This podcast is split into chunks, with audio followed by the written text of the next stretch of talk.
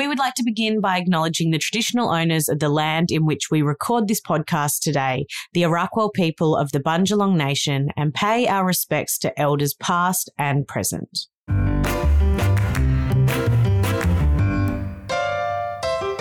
Hello, yummy mummies. Welcome to Beyond the Bump, a podcast brought to you by Jade Caldwell and Sophie Pierce. This podcast is targeted at mums, mums-to-be, and women in general.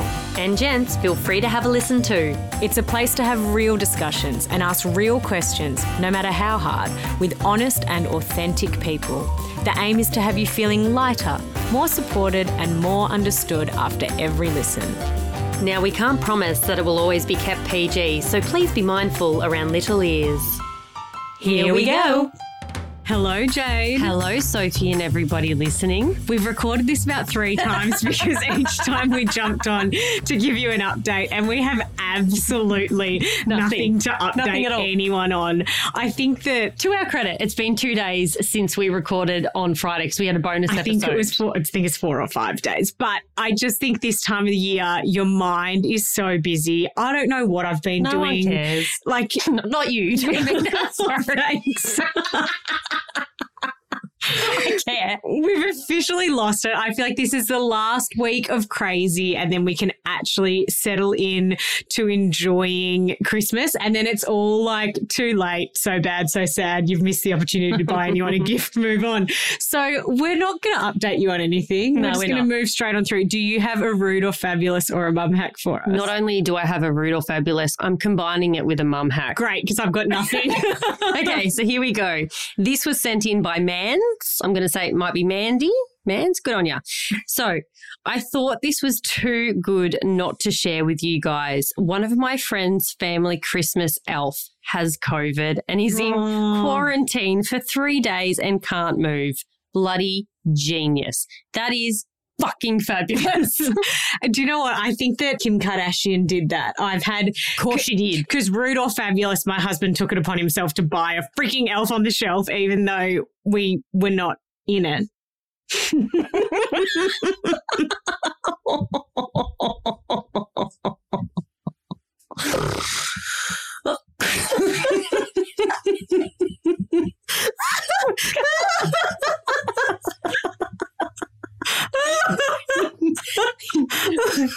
Hey, can you do me a favour? Can you go get a big roll of toilet paper? So she just weed a little bit in her pants and she needs some. Can you go get some, please? Are you right? Don't wipe it on your dress. Shut up. Oh, my God, guys. Oh, my fucking God. Okay. No, go on. Go on, Christmas Grinch. Go tell them what you just did. I completely forgot that Jade's daughter, Billy, was sitting behind us. No, in between us, on the floor. In between us. She still is a Santa and elf believer. And do you reckon I've ruined it? Let's hope she was in just one of those little, like, I'm not listening to you guys. I haven't actually pissed myself, by the way. Jade just used that as an excuse for her to leave the room. Like, you couldn't have just asked for a glass of water. Well, she would have gone, what's that for? I had to piss my pants. Yeah, it's more believable. It's not far from the truth. Fuck. Sorry. Oh, what else has she heard while she's been in here? I don't even want to think about it. Well, she doesn't believe in Christmas anymore. I was about to say rude or fabulous. My husband went and bought an elf on the shelf, and I can't remember what else I was going to say because I've ruined Christmas in the meantime. I'll have a chat to her and say Sophie's pregnant and she's just lost her mind. Yeah, she thinks the elf's not real. Oh, crazy. Wild. Oh, my God. Anyway, let's get into today's episode before we get into any more trouble. Here she comes with the toilet paper. Bless her heart. Oh, thanks, darling. That's so kind of you. Oh, she gave you the whole roll, not just a few. She asked for the whole roll. Oh, okay. Well, there you go. We're going to get into today's episode. This is with Maggie. You may follow her on Instagram. Her name is The Peninsula Mama, and she talks all about how her relationship changed postpartum, the ups and downs. She's funny. How marriage counselling helped them. I do ask any family members or Jade of myself, please switch off about 3/4 of the way through. Oh, yeah. Because the conversation gets quite risque. Yes. And Maggie, Timmy, we mean it when we say this. Just stop listening, all right? I'm more concerned about Shimmy. Shimmy does the secret listen. Timmy doesn't listen unless he's on it. Yeah. True. Yeah. So just stop listening if we know you, and we're going to stop talking before we put our little hooves in it. Just enjoy the episode. Hello, Maggie. Thank you so much for joining us on Beyond the Bump today. For those who maybe don't follow you on Instagram, can you just tell us a little bit about yourself and what you're all about? I am a mum of two, and I share the not so interesting or the not so kind of like pretty parts of my life. So I like to talk about my pelvic floor. I've had prolapses.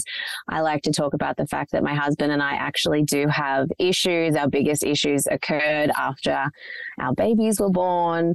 And I do love to talk about sex because my sex life, I don't know about you guys, but my sex life after having kids, it's gotten better. Woo! I think that there's a real time where it dips, and then when you start to find yourselves again, it's then better. Absolutely. But it takes work to get there. I'm currently pregnant, so my sex life is practically non-existent. It's like, what is sex again? Can you explain? Can someone explain the birds and the bees? Because I can't remember what sex is. But I know what you mean. I feel like postpartum, I was like, I'm never going to enjoy sex again. And then all of a sudden, once you've almost got to form a habit of it again, which feels really unsexy. And then, yeah. It's work. Like, I remember after my second was born, me and my husband weren't intimate for 6 months, just actually over 6 months.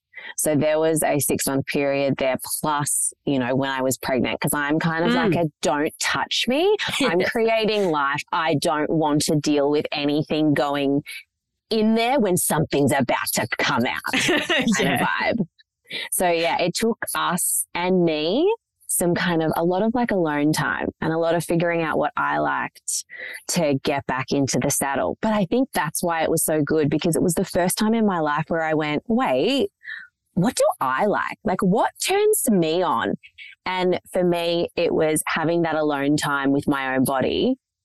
That's when I figured it out, because I think when someone else is with you, you do have that kind of like, you're thinking about them and thinking about what you're doing. Whereas when you're just alone in the shower, listening to a Bridgerton playlist and pretending that the Viscount wants you, it's a very different experience. Oh, I love this. I love this chat already. I'm getting excited. But yeah, we had actually a marriage counselor on about a month or so ago, and so many people were like, thank you so much for finally speaking about, you know, issues in relationships postpartum. And then I thought, well, surely it's just as, if not more important, to hear about someone who's speaking from a personal story, which I think is what you do so beautifully on Instagram. But let's take it back to, tell us about your journey to motherhood. You know, what was your relationship like before you had kids? When did you know you two wanted to have kids? So when we met, we've been together for over a decade. So we met when I was 20 and he was 21. Yeah. And we didn't think about kids. I was never someone who loved babies. A lot of my friends would be like, oh, give me the baby. Like, oh, I love the newborn smell. And I'd be like, no, I don't know if it's breathing or not. Take it away from me. I'd never had that maternal instinct. It wasn't until we got married that I kind of looked at him and I'm like, I think I kind of want kids now. And he was like, okay.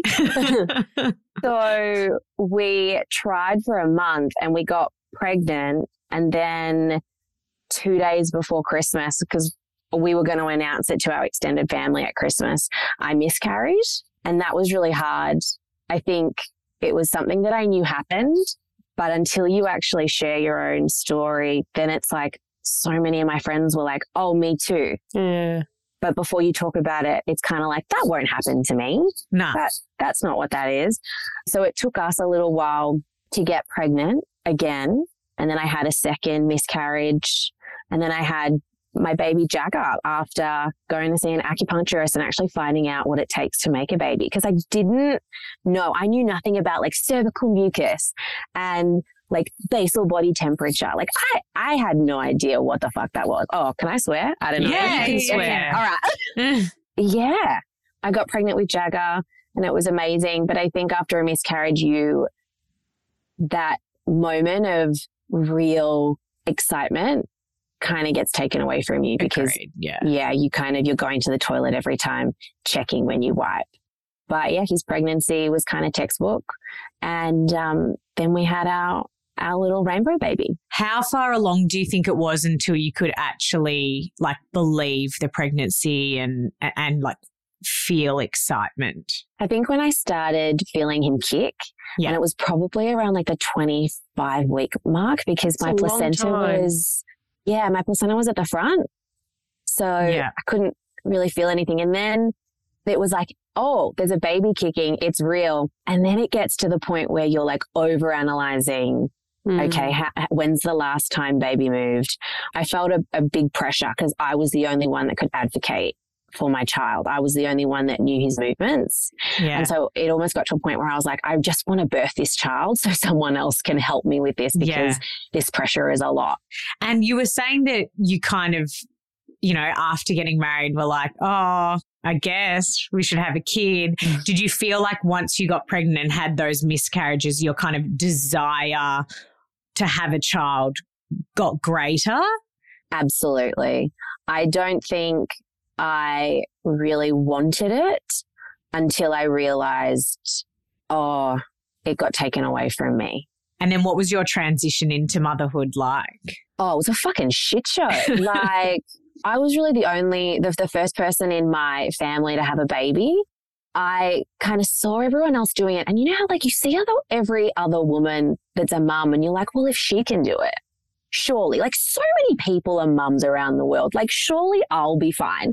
Like, we'll be fine. We're in love. Like, we're pregnant. We're having a baby. Like that was like, yeah, no. My expectations were very high. I even downloaded an app because I wanted to learn another language on maternity leave. Holy shit, you were just really setting yourself up, weren't you? Yeah, no, I was...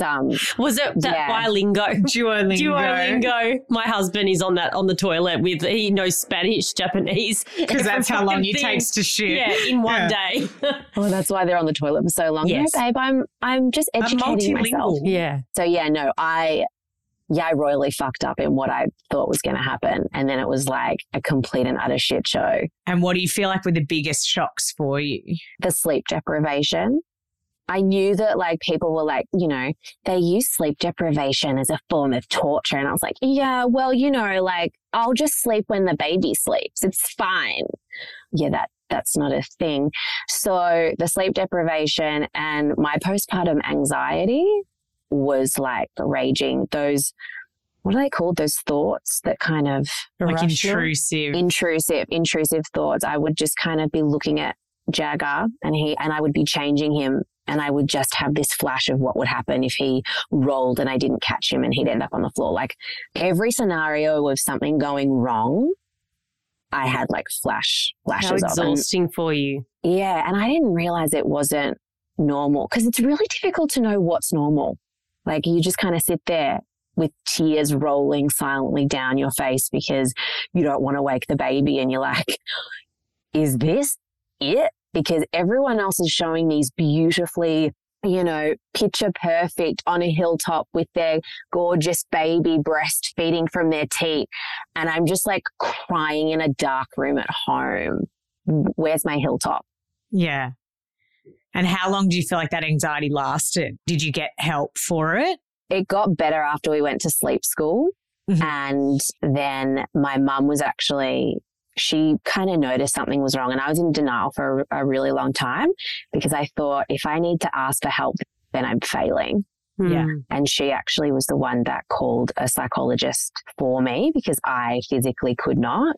And I said to her, well, just book the appointment for me. And she goes, oh, okay. But then she rang back and she's like, the psychologist is actually going to call you in 5 minutes. And I saw the number calling and I was so close not to picking up. But it wasn't until I spoke to someone and she kind of reassured me and gave me some coping mechanisms and kind of spoke to me about the realities of motherhood. Because at that time like it was about 2018, Instagram social media was still very picture perfect. Yeah. So I wasn't able to really connect with anybody. And because of my anxiety, I couldn't go anywhere. So the only connections I was making was online, but it was with a lot of women that were just showing the highlight reel. And how was your partner? Like, did he know that you were different? Obviously your mum did and took action, but did he know what was happening?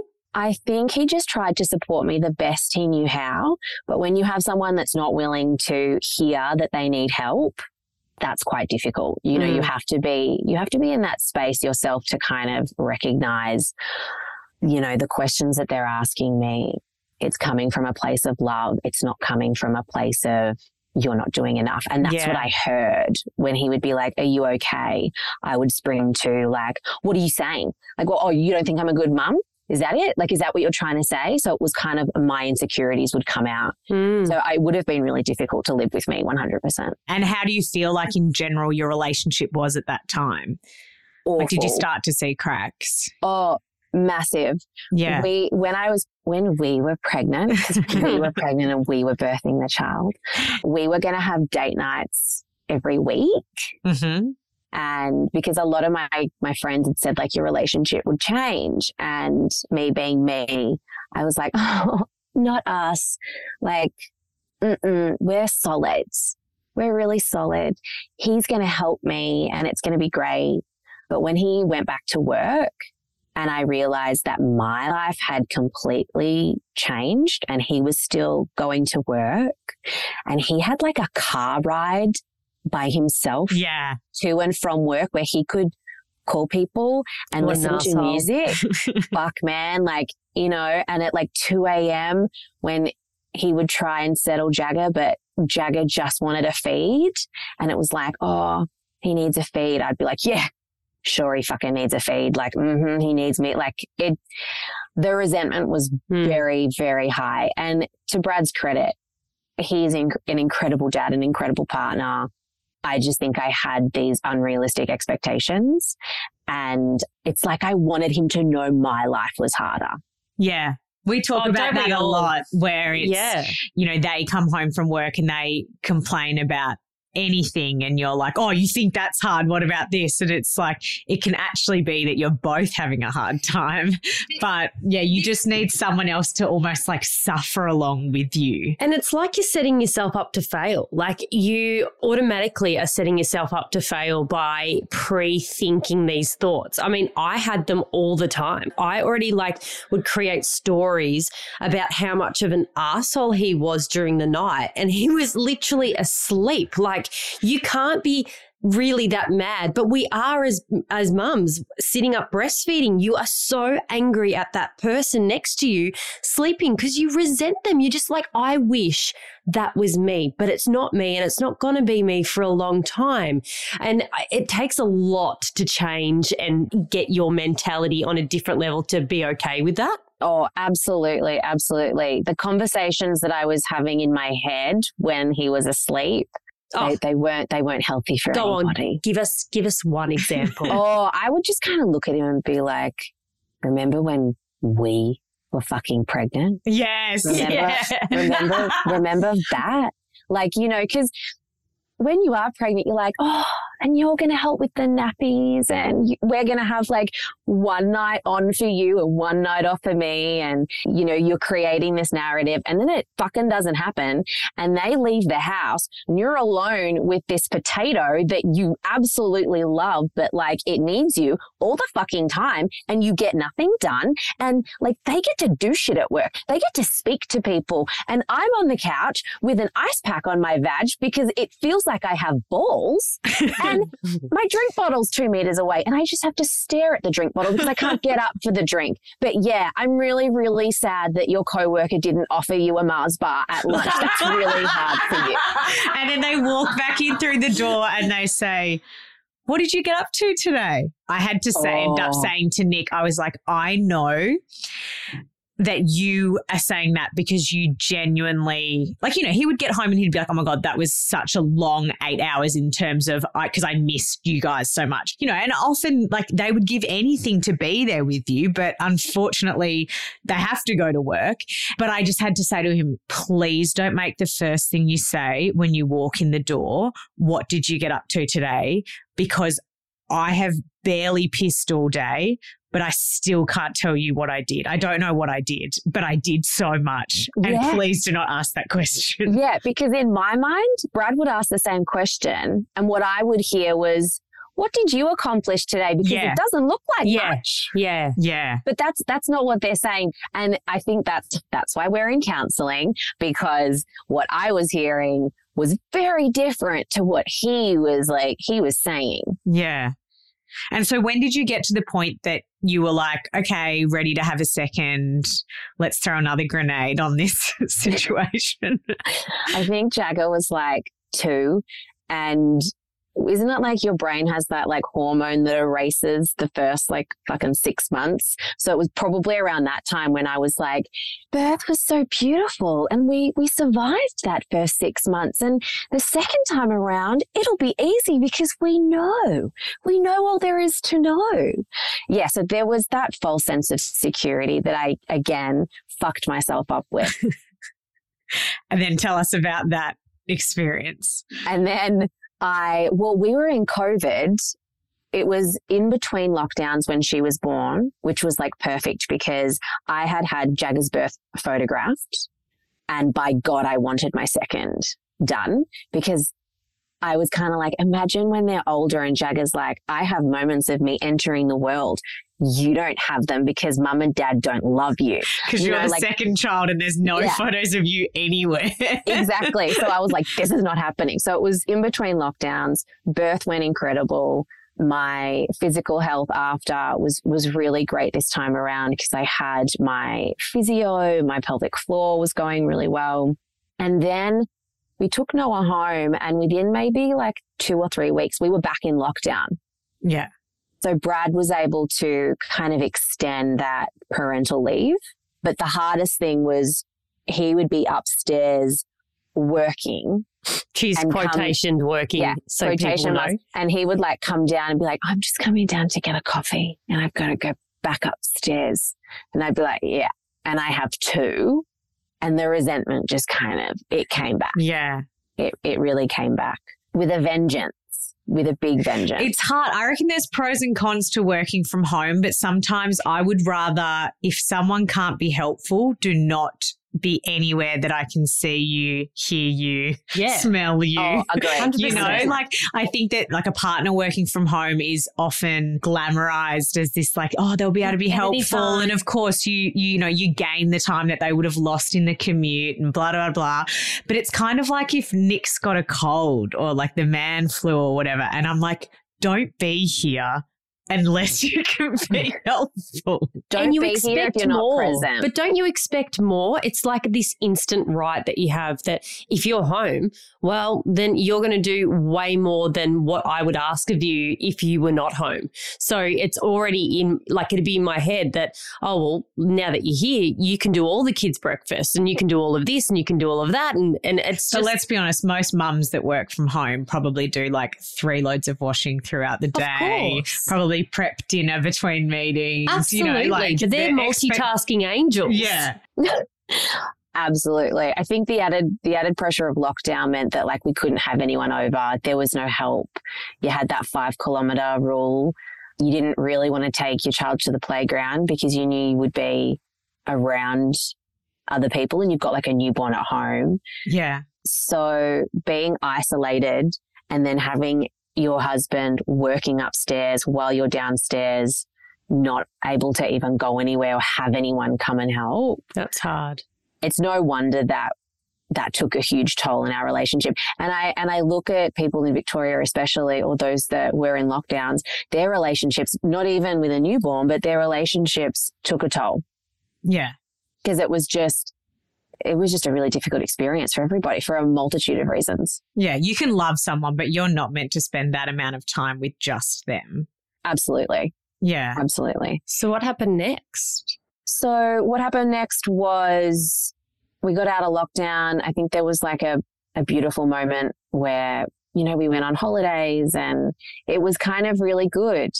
And then that resentment of like me having to fit my life around two kids, like, you know, scheduling in with him when I could wash my hair.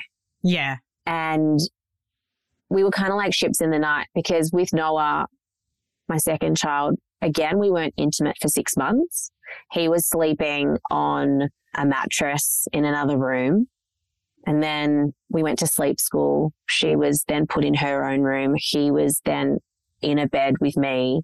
And I was just not ready for any of that. And for us, intimacy and physical touch is a really big part of our relationship. I don't know about you guys, but when we're not physically intimate, we bicker more.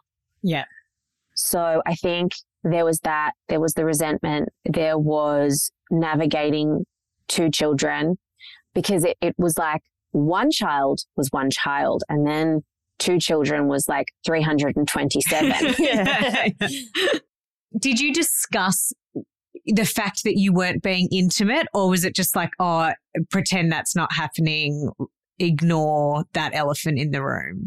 I think because we would go to bed angry because we weren't talking at this time. We would communicate very ineffectively. There was a lot of arguments about everything and anything, whether it be like you used the last bit of milk and you know I like my milk in the morning. Like what are you thinking? You know, those kind of things. And then it was actually as Jagger got older and we realized our parenting styles were really different. And that was probably the catalyst because every time Jagger was displaying behavior that was not, you know, toddler behavior, Brad would deal with it in a way that I didn't like.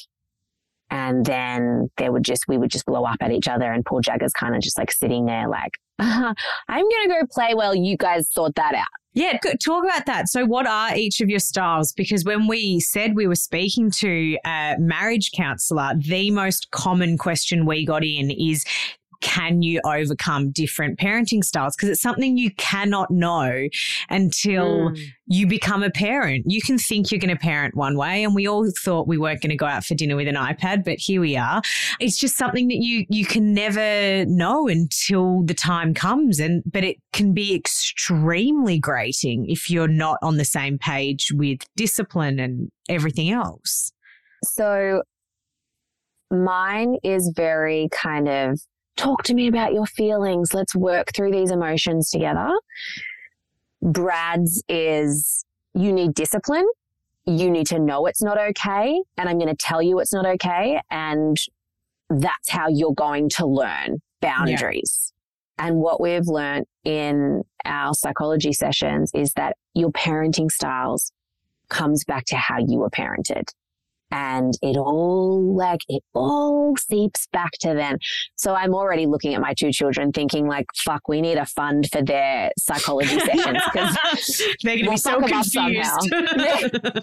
So it wasn't until we spoke directly with our psychologist, because I don't think for us, our relationship was so damaged. We needed the help because we could not get there by ourselves. A lot of people I know are able to kind of, you know, do resources online or do courses online, and that's really helped them. We were at a stage where we needed the intervention. We needed that third person to be able to facilitate conversations because we were not able to have them. Yeah. And how did that happen? It was during an argument, and I think I said something like, we need fucking help. And he turned to me and he was like, no, I think we do.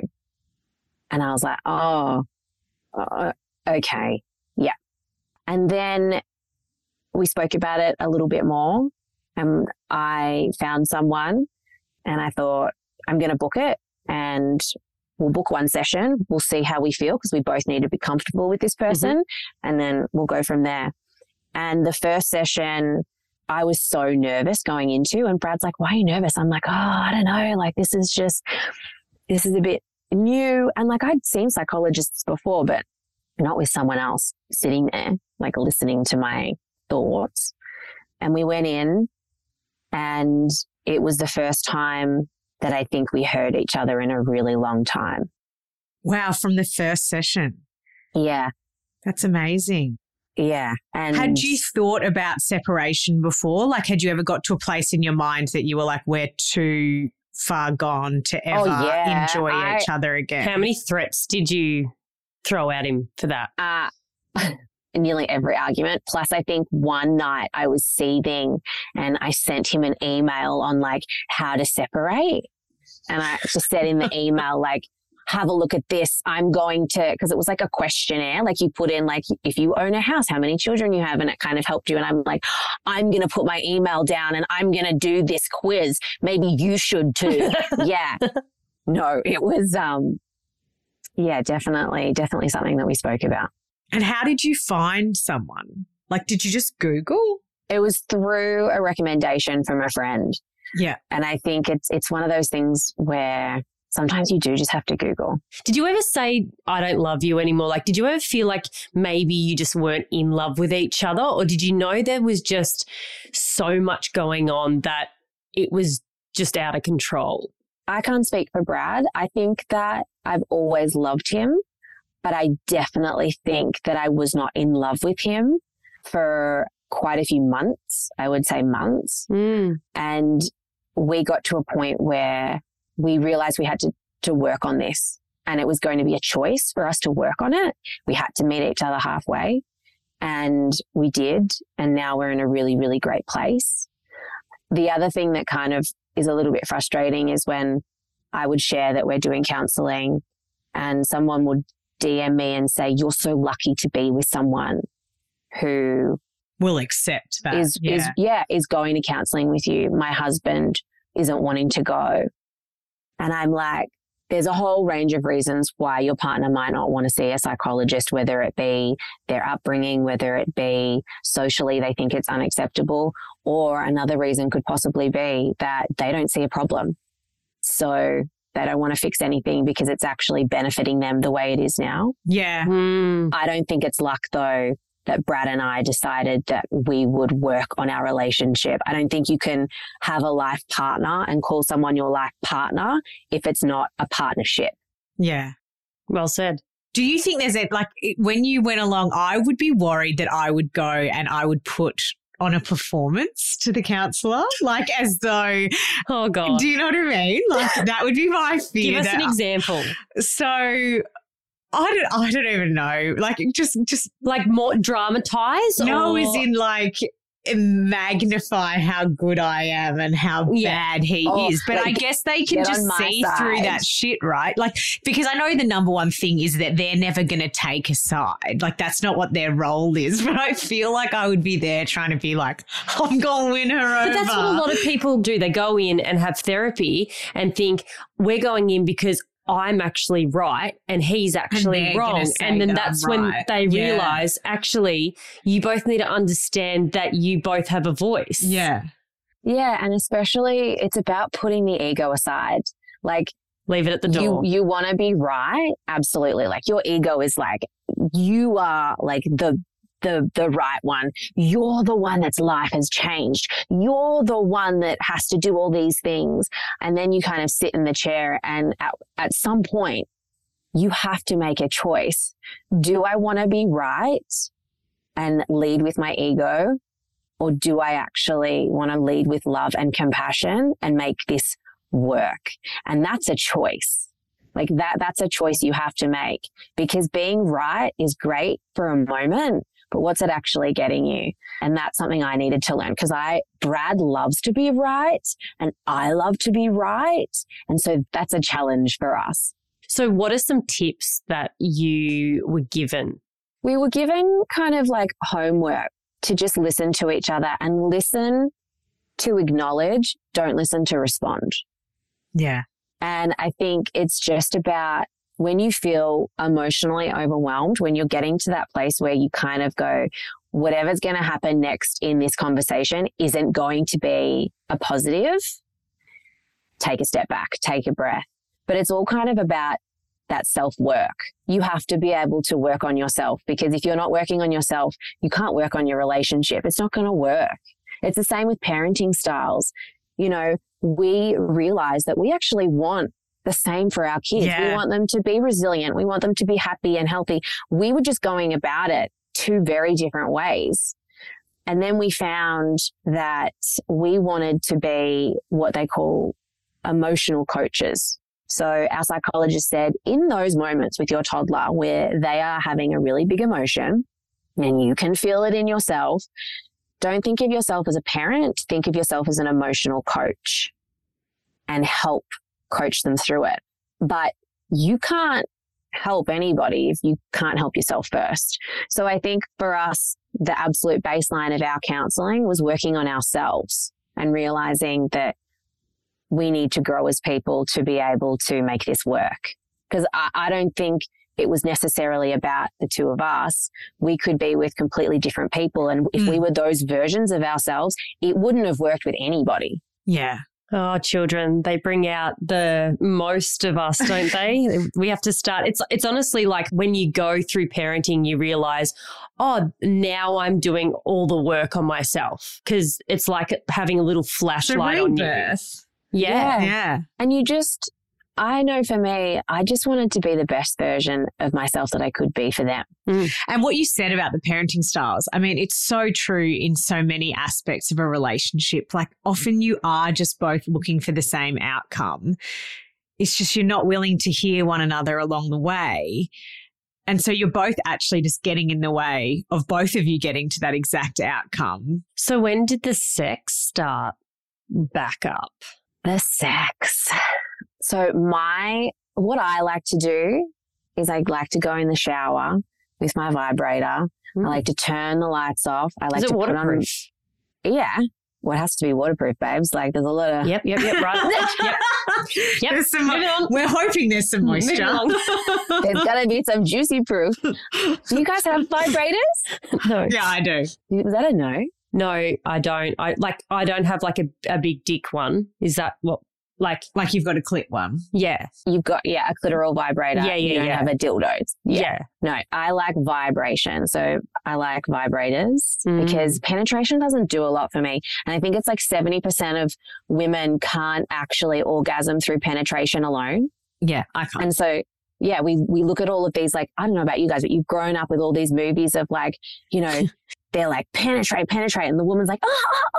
And I was and they like, both go at the exact same time. Yes, and, yeah. And you know what else? You know, and I was like, that's not a thing. When they're not wearing a condom, they have sex, he finishes, and then she just gets up and puts on her pants. Nah. Like, no, you're cupping yourself and going to the bathroom and letting it all out. Don't pretend like you're doing the least sexy run to the toilet ever. Mm-mm. Or you're either doing that or you're trying to get pregnant, so your legs are just going straight up in the air. And like, there is no in between.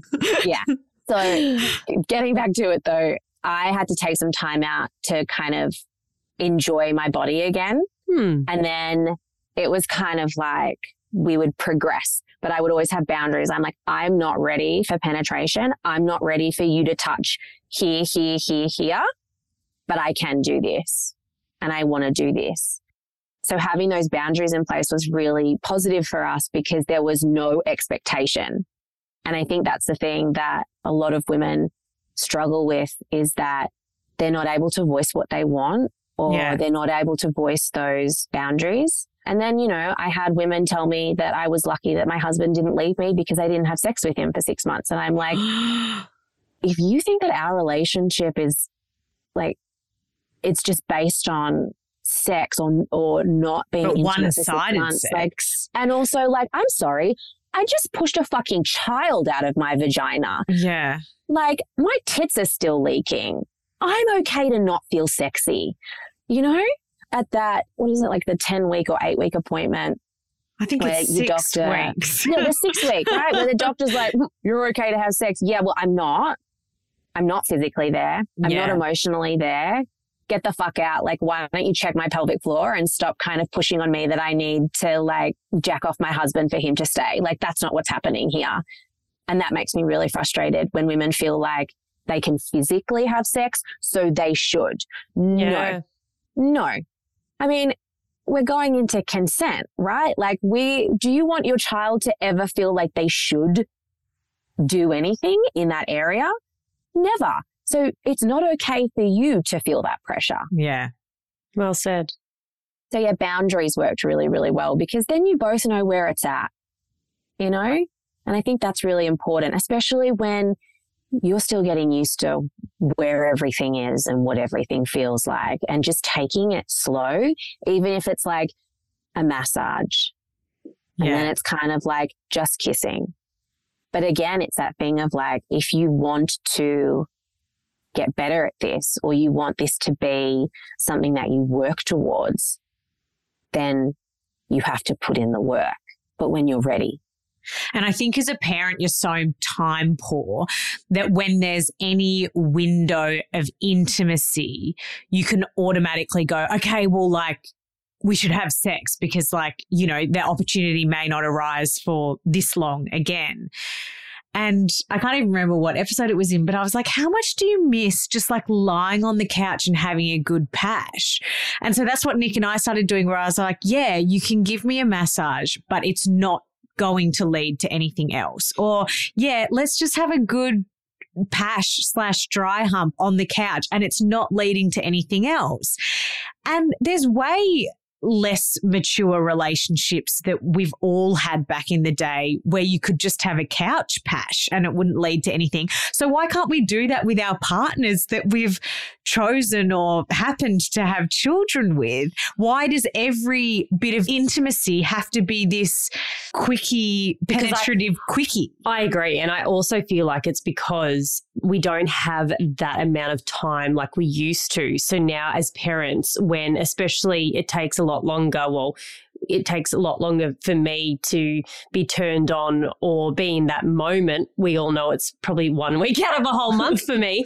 But if that's the case, he knows, well, there's my chance. Do you know what I mean? And he's not pushy, but if I am turned on, well, it's almost a green light because when is that opportunity going to happen again? Yeah. But there's so many different ways. I mean, you could explain how many different ways can you be intimate with your partner other than have sex? I think it's also what we look at sex as. Like a lot of people think sex is just penetrative. And it's like there is like a whole other menu going on. There is so much more. And you can't look at sex as goal-oriented as well. Like look at just having fun. That's it. You don't have to orgasm at the end. And because we're taught as women when we grow up, like when does sex end? If you're in a heterosexual relationship, when does sex end? It ends when he comes. That sets us up for fucking failure. Yeah. Right? So like where are we in that scenario? And I like the other night, I don't know, I was just kind of feeling it. So I went downstairs. There's Brad on the couch watching cricket. And I said, I want you to come up and give me head and I don't want to do anything to you. I need this. I want this. And he just like, I'm there. You know, so I can be very selfish because I'm like, well, that's what I want in that moment. I know that he's, you know, done the same to me where I'm like, oh yeah, okay, I'm up for that. But it's also just like realizing that it doesn't have to be the same every time. Yeah. And I think bringing back like the new and bringing kind of the fun back into it, it's going to be messy. You're going to make noises. Like I have pelvic floor issues. The fanny farts are huge. Like, I let them rip now. Like I used to be like, oh, but now I'm like, nah, get that air out. And like, let's kind of like stick something else up there. You know what I mean? So it's just about like finding the fun. Yeah. And do you feel like this is the most fun now? Like, do you feel like this is an area that you're coming back to? Or do you feel like this is a whole new kind of growth phase of your relationship? This is a whole new growth phase of our relationship because I was very performative with Brad because I thought that being a woman, you had to be good at sex to have good sex. And I realized that no, I absolutely can say to him, I want pleasure. I'll demand pleasure. And it's okay to be demanding because I think as women, we're told don't be demanding, be small, you know, sex is for men and be a good girl. And now it's like, no. I want to try this. I need pleasure. I need to want to do this.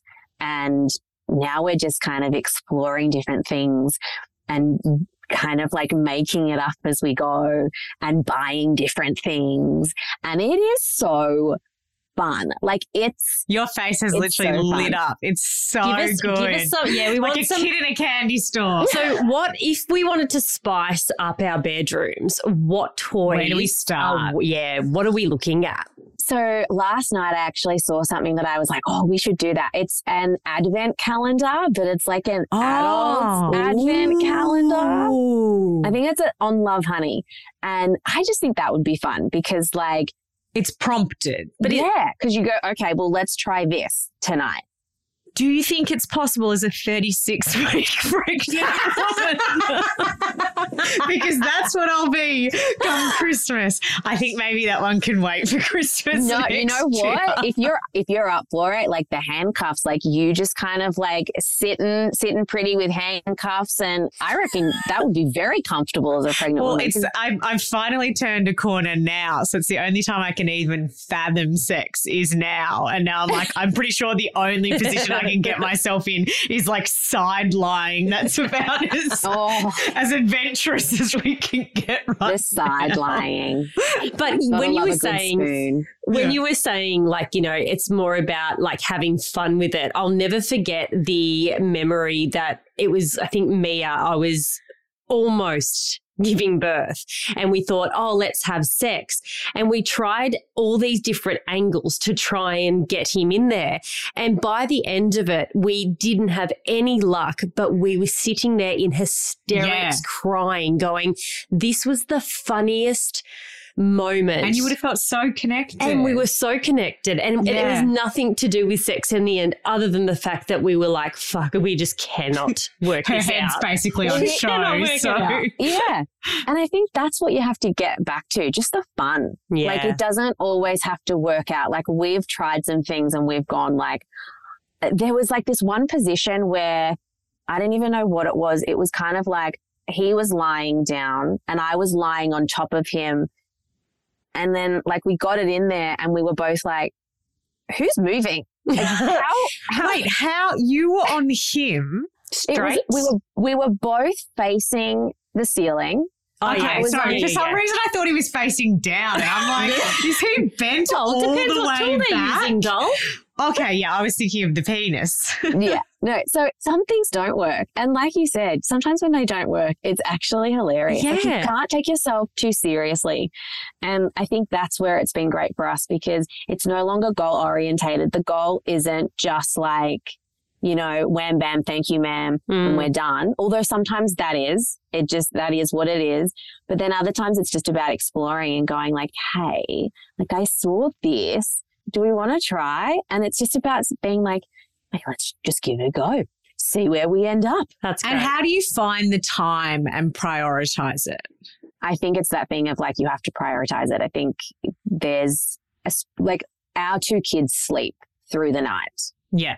They're in sleep school. They go to bed at 6:30 and they're up at like 6:37. So we do have that time, which I think is why we're exploring now because we have the ability to do that. You got 12 hours, girl. You can get a lot done in 12 hours. Let me tell you can get a lot done in 12. No, but I think it is about prioritizing. Like if you're both on the couch, on your phones, watching TV and just like sitting there for an hour after dinner, I mean, you could be doing other things. Yeah. Before we interrupted with the advent calendar, so if people are wanting to introduce toys or to spice things up, what are kind of, what are the baby steps to start? I would make sure that it was a discussion outside of the bedroom. I think it would be a lot for someone to just like be in the moment and then whip out a toy and then their partner being like, oh, okay. Like, so I would say talk about it, talk about why you want to introduce it. And it would be kind of cool if maybe you pick a toy together or you go, okay, you've got $50, I've got $50. Let's see what we get and like have fun. The other toy that really helped us spice it up, if it was a it was a remote control vibrator with panties. So it's like a vibrator that kind of like sits might wear that to work. Please don't. You can have the remote. Please don't. You do that on your podcast, and then we as listeners have to we both will when it's going on. Yeah. No, we should both do a bonus episode where we have to wear it while we record, talk about something completely unrelated, and I'll just turn yours on at different times, vice versa. That'd be funny as. I love that idea. I love that idea. We get banned.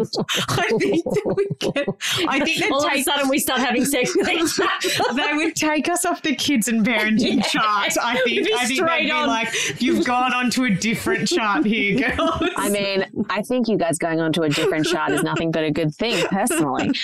But yeah, that was really great because he would have the remote, I would put them on, and then it would start at 5 p.m. So are you making dinner? I'm making dinner. Yeah. The kids are going around and he's just that's great. And it kind of it would catch me off guard, but it feels good. And you're trying to drain the pasta. And so it gets you excited when the kids are in bed and then you're I am in the mood, because I think it's it takes women 3 or 4 times the amount of time to get horny than it does guys. So when he's just in the mood and you're I'm not really feeling it, it's because you you haven't had the time to get there. Sometimes they say sex starts at breakfast. You know, you got to do the compliments at breakfast and the text messages throughout the day. I don't think you can have a healthy and happy sex life if it's not happy and healthy outside of the bedroom. But yeah, get a vibrator. I think I'm turned off the first time in about over 30 weeks. Wow. This is great. We're going to leave this podcast and I'm just going to end Sophie. I'll send you the Bridgerton playlist. You can sit in the shower by yourself and just have a good time. Is Bridgerton really that good? No, I didn't love it. I'm a very creative person. So I create storylines in my head. Oh, wow. Of me being part of the cast. So it's a whole theatre production going on in my mind. That's great. But the show itself, it was very outcome-led sex all the time. Yeah. I loved the books more. The books turned me on more. Yeah, the books. But just find something. You've got to find something that turns you on, whether it be if you want to watch porn, if you want to, read a book, if you want to listen to music. There's podcasts that are sexy stories if you need to hear anything, or just watch your favorite movie that you kind of, get a bit steamy in. Maybe we should give people a sexy podcast as a bonus episode. What, and we just speak like this the whole time? But we make a sexy story up and see if people get turned on. Okay. That's definitely on the kids' charts, that one. Definitely, isn't it? This is your sleep story. Good night, children, and hello, parents. Maybe instead of being beyond the bump, you can be below the bump. Oh, there she is.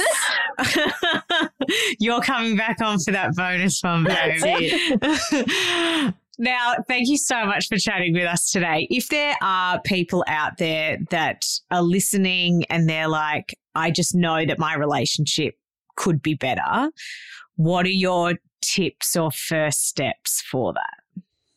Communication. You need to communicate that to your partner. And if that communication is met with stonewalling and them saying, I don't want to do that, you need to probably unpack why. And then if they're unwilling to change, there's a decision that you probably need to make, because if you're not happy and if there's things that you want and if there's challenges that you're facing, you need to have a life partner that helps you with that. You can't have someone that just goes, well, your problem isn't my problem. So yes, it is difficult to have that conversation, because I think sometimes you're afraid to hear what the other person has to say.